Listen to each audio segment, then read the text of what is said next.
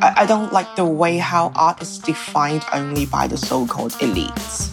I think people come up with their own definition of what art means to them. Hi, I'm Andrew Goldstein, and this is The Art Angle, a podcast from Artnet News where the art world meets the real world, bringing each week's biggest story down to earth. This week, when the Asian art world gathers in Taiwan for the second edition of the Taipei Dangdai Art Fair, conversation in the aisles is sure to eventually land on the situation in Hong Kong. For years, the undisputed art market capital of Asia, the tax-free mercantile oasis of Hong Kong has been rent asunder in recent months by unending protests and violent clashes with the city's armored police, who have filled the normally pristine streets with tear gas and rubber bullets. To date, more than 6,000 people have been arrested in what has amounted to a citywide uprising by millions upon millions of protesters who fervently reject the Chinese government's encroaching control over the autonomous Western-leading metropolis. So what exactly does this mean for art? Recently, Artnet News contributor Vivienne Chow wrote a deeply moving account of her own experience as an art reporter based in Hong Kong who has found herself swept to the front lines, a traumatic experience that has made her look at art in an entirely new way. Today, we have Vivienne on the show to tell us what it's like to watch a cultural hub turn into a war zone. Thank you very much for joining us on The Art Angle, Vivienne. Thank you for having me. So right now we're on opposite sides of the world, speaking via the magic of modern technology. Where are you at the moment? I'm at home. I'm at home in Hong Kong. Okay. And you're a native Hong Konger, I believe. Is that right? Yes, correct. Born and bred. So what has it been like to be an art journalist in your native Hong Kong over the past half year as protests have roiled the city and created chaos all over the metropolis? It's traumatic as well as exciting at the same time. It's traumatic as a Hong Konger. It's exciting as a journalist.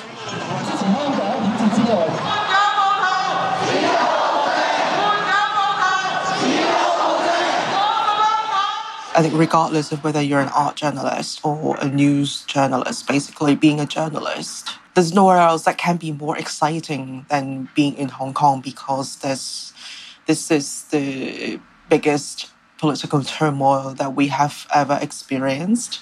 It's a crossroad between the East and West. So as a journalist, if you want to get good stories, I feel that this is a place to be.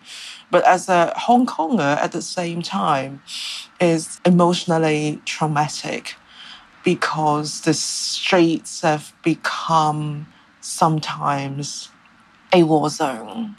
It's not something I could ever imagine, growing up here. So I know this is a very complex situation, but could you briefly explain how this came to be? What is it that the protesters want? So the protesters, they keep talking about 5 demands, meaning the withdrawal of the extradition bill, which has already been withdrawn, and then amnesty for those who have been arrested. But on a bigger scale, more important things are the independent inquiry into the protests, I think particularly police excessive use of force, and universal suffrage, which has been promised in the basic law, the city's mini-constitution. But universal suffrage, if I remember correctly, it was offered in 2014, but then it was revoked. Why is universal suffrage so important in Hong Kong? When Britain handed Hong Kong over to China in 1997, people were promised that they can retain their freedom and then the city will be on its way to democracy, which already started in the 90s when they began the implementation of political reform. And people have been expecting universal suffrage, a genuine universal suffrage that is not screened by Beijing. The proposal from 5 years ago, a lot of people in Hong Kong found it problematic because it would only allow people to vote for candidates approved by Beijing. And that is not something people want. People want to choose their own leaders. People want to choose their own members of the Legislative Council. But then 22 years since the handover, this has never happened yet. People are getting agitated for sure, because when Hong Kong was handed over, Hong Kong was promised 50 years unchanged under the one country, two systems. Mm-hmm. But now we're already more than 22 years into this 50-year period. And how much time does Hong Kong have? So some people find it very worrying. So you've spent a good deal of time out there on the front lines of these protests, which are really driven by these bands of black-clad, gas-masked young men and women who are out there literally facing down the riot police on a daily basis. Why does an art journalist like yourself need to be in the midst of these violent clashes? I think that at the beginning, I would go to the protest just to, feel the vibe, see how people react, see how people behave, especially for major mass rallies that were mostly peaceful. But then later on, I noticed that a lot of these creative expressions actually came from people who have been on the front line. And I thought to myself that it was important to see what it was like to be on the front line, to be among the people and to experience what they experience in order to understand why or how they come up with these kind of creative expressions. And I also know that a lot of artists have also been on the front line. So I think to better communicate with them and also to understand their reaction and also their experience, what it's like to go through all these somewhat traumatic experiences. What kind of creative expressions are being created out of this turmoil? There are a lot of creative expressions in various medium. Graffiti, calligraphy, things that you can see in the streets. And also a lot of these posters and designs and illustrations that's been circulated online. Mm-hmm. I think one of the most interesting things to me is how it forms a chain that connects the online world and the real world. So on one hand, you have all these illustrations and designs and going viral on the internet via various social media platforms or communication platforms. And then you see them in the street in protests. And then these images will be circulating back online. So it creates a circle that keeps the movement going and keeps the momentum. It's very interesting, and it's not something that I have seen in Hong Kong in the past. So you're saying that these protests that emerge from the online world are then pushed on by these visual cues that create this connection between online and real life. Are there any specific examples of some kind of imagery that has become very much associated with the protests? One of the mascots of the protests is Pepe the Frog. Somehow young people in Hong Kong, they adopted the frog and reinvented different meaning for this character. And I mean, this alt-right symbol that has been adopted by white nationalists in the United States has become an emblem of the protests? Yes. Initially, Pepe the Frog has been appearing in a discussion forum called LIHKG. It's an online discussion forum popular among young people. If you want to post, you can only register with a university email address or an ISP email address, so you can't register with a Gmail. What does Pepe the Frog mean in Hong Kong? I think it's a character that represents the people of Hong Kong in the movement. There have been so many different variations of the character. Sometimes you see Pepe the Frog wearing a face mask. Sometimes you see Pepe the Frog having an eye covered, referencing the people who have been shot in the eye. Sometimes you see an injured Pepe the Frog. It's a leaderless movement, and somehow Pepe the Frog has become a face representing these people who have been participating in the movement anonymously. So you mentioned the image of the girl with the bandaged eye, which I think became really widespread after There was one young woman who was blinded when she was shot by a rubber bullet directly in the eye intentionally. These are incredibly dangerous protests to be covering. How violent have they been in your experience, and what kind of precautions do you take to keep yourself safe? It's interesting when you ask me that, because it's up to a point where if you haven't really experienced these things, you haven't really been in Hong Kong.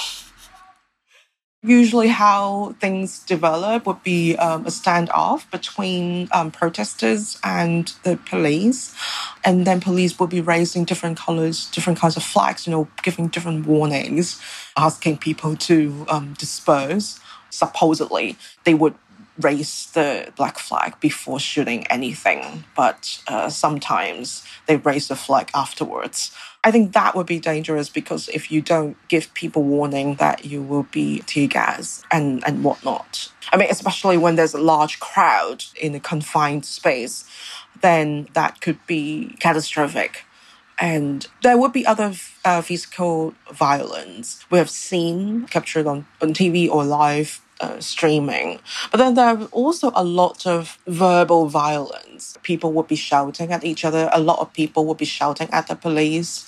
I think the media has been portraying this protest as a young people's protest, which is true, because all the frontline people, they're mostly young people. But recently, I have also seen a lot more aunties and uncles and middle-aged people, men and women. They are the ones who are shouting the loudest.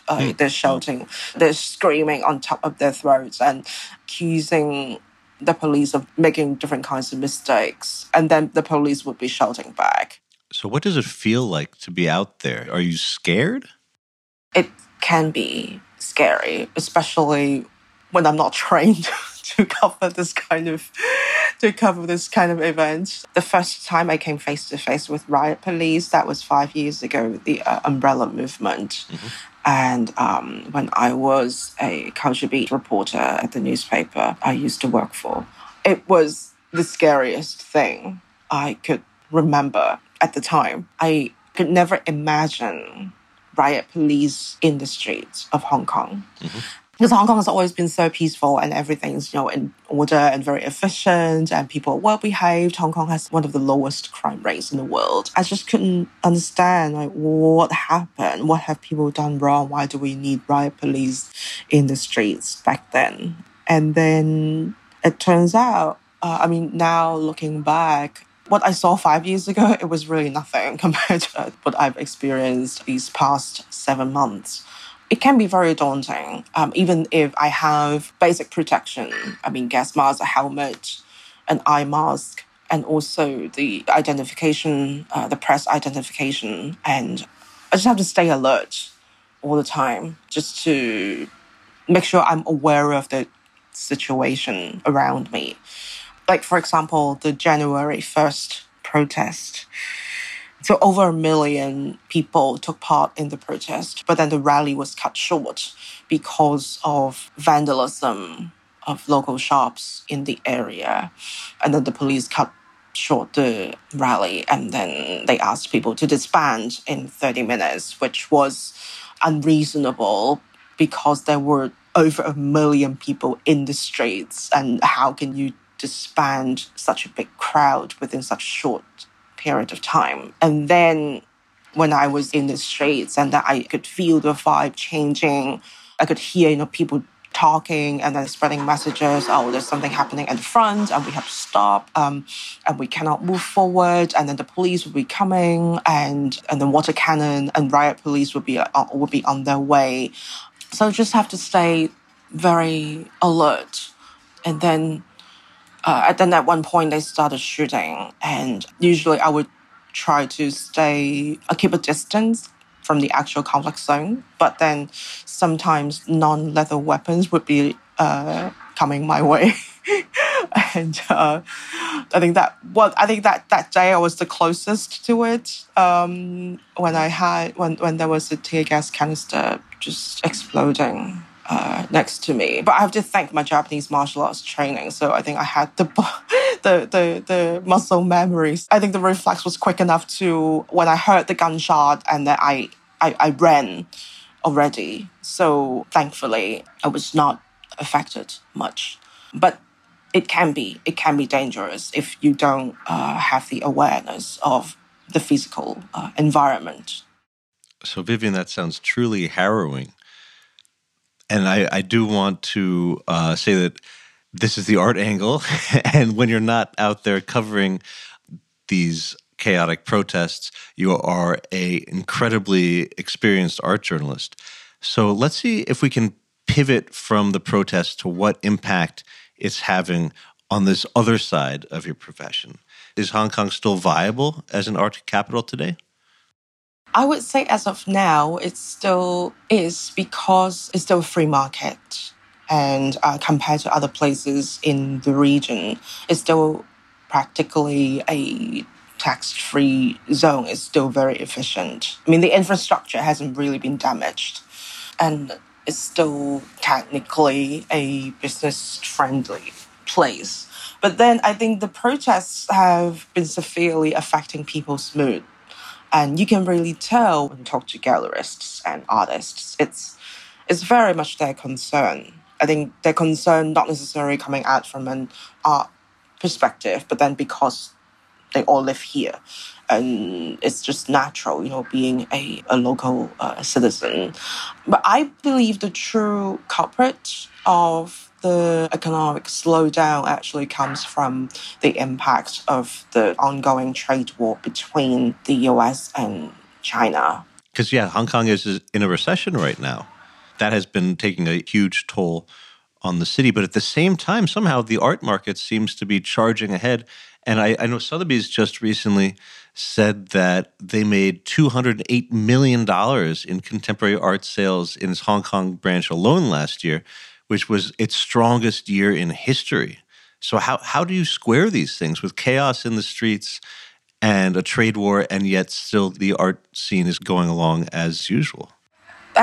There's always a myth about art auctions that when there's a crisis, sales of artworks would be going up. And maybe this reinforces that myth to a certain extent. I think for the fall auctions in 2019, both for Sotheby's and Christie's, there have been a number of record-breaking sales. But at the same time, if you look at the overall sales, I mean, not just contemporary art, but to look at all the Chinese works of art, which have been actually core of the Hong Kong sales, they actually have been going down. So the overall sales actually went down compared to the same period the year before. I think it does have an impact on the art sales, but I would argue it's more because of the trade war rather than a direct impact of the protests, because the buyers, they don't just come from Hong Kong. People who trade in Hong Kong, especially for art, they are definitely a lot of mainland Chinese, and there are also a lot of people from other places in the region. And Hong Kong is an open economy, so it's affected by the circumstances in the region around, so not necessarily just what's going on in the city. I mean, the protests, of course, they have an impact, but then we also have to take into account the ongoing trade war. In your article, you write about the impact the protests have had on you personally, and in fact, you say that your experience has made you see art in a completely different way. Can you explain what you meant by that? I think I don't like the way how art is defined only by the so-called elites. And you always need someone to tell you, oh, this is an artwork. Oh, that's not an artwork. It's a bit withdrawn from the real world. I think people come up with their own definition of what art means to them. And it's also an awakening of how people take art seriously and also include art in part of their daily lives. They might not be works of art that sold at auctions or at gallery spaces, but then it helps people connect with each other emotionally. I think that's something really huge because they recognize the need for an artistic and creative expression. So last fall, you reported in an article for Artnet that the curator Abby Chen told you that she believes the protests are actually a good thing for Hong Kong's art scene, saying, quote, "Artists in this generation are very lucky in this unfortunate turmoil because the greatest art is going to be produced in Hong Kong." What do you think she means by that? Hong Kong has always been a safe place. Hong Kong has always been, the financial center, orderly. I think in a place like that, you don't have that kind of emotional experience that you can transform into something else because you've been so well taken care of. So I think she meant that this is unfortunate, but at the same time, it's also an opportunity for Hong Kong art to grow further. Recently, I saw the show in Stockholm at the National Museum of Stockholm. It's called 1989. So it was an exhibition that chronicles everything that was happening in 1989, which we all know it was historically a very important year, especially for China and across Eastern Europe. It was chaotic. It was traumatic, political turmoil, but then it also gave artists the inspiration and opportunity to create works that were never produced before. There could be a chance for Hong Kong artists to do the same, but then for galleries and institutions, I'm not sure, how things will go in future, how much freedom they actually they have to show works that could be political. So I have to ask, a big part of these protests is that people see this year of 2047 coming at them faster than they may have expected, at which point the Chinese government is going to officially take control of Hong Kong and be able to rule it however it wants. And in the meantime, the city has gained this reputation as being a very liberal, Western, freedom-loving kind of capital of free expression and outspoken politics. Are you optimistic about the future of Hong Kong? I think I remain cautiously optimistic. I think what we have learned so far is that, yes, China would want to have complete control. It actually has complete control over the city in many ways. But then Hong Kong has its own value, and its value lies in being an international financial center with a very vibrant stock market, freedom of information, and easy capital inflow and outflow, and also the rule of law, which is in line with international practice. So as long as these things are in place, I think Hong Kong is still fine. Well, Vivienne, I hope that you'll be able to go back to your ordinary job of writing about art and the art market sooner than later. Thank you very much for joining me on The Art Angle. That's it for this week's episode. If you like what you've heard, you can subscribe to The Art Angle on Apple Podcasts, Spotify, and SoundCloud. The show is produced by Tim Schneider and Caroline Goldstein and edited by Nick Long. Thanks for listening, and see you next week.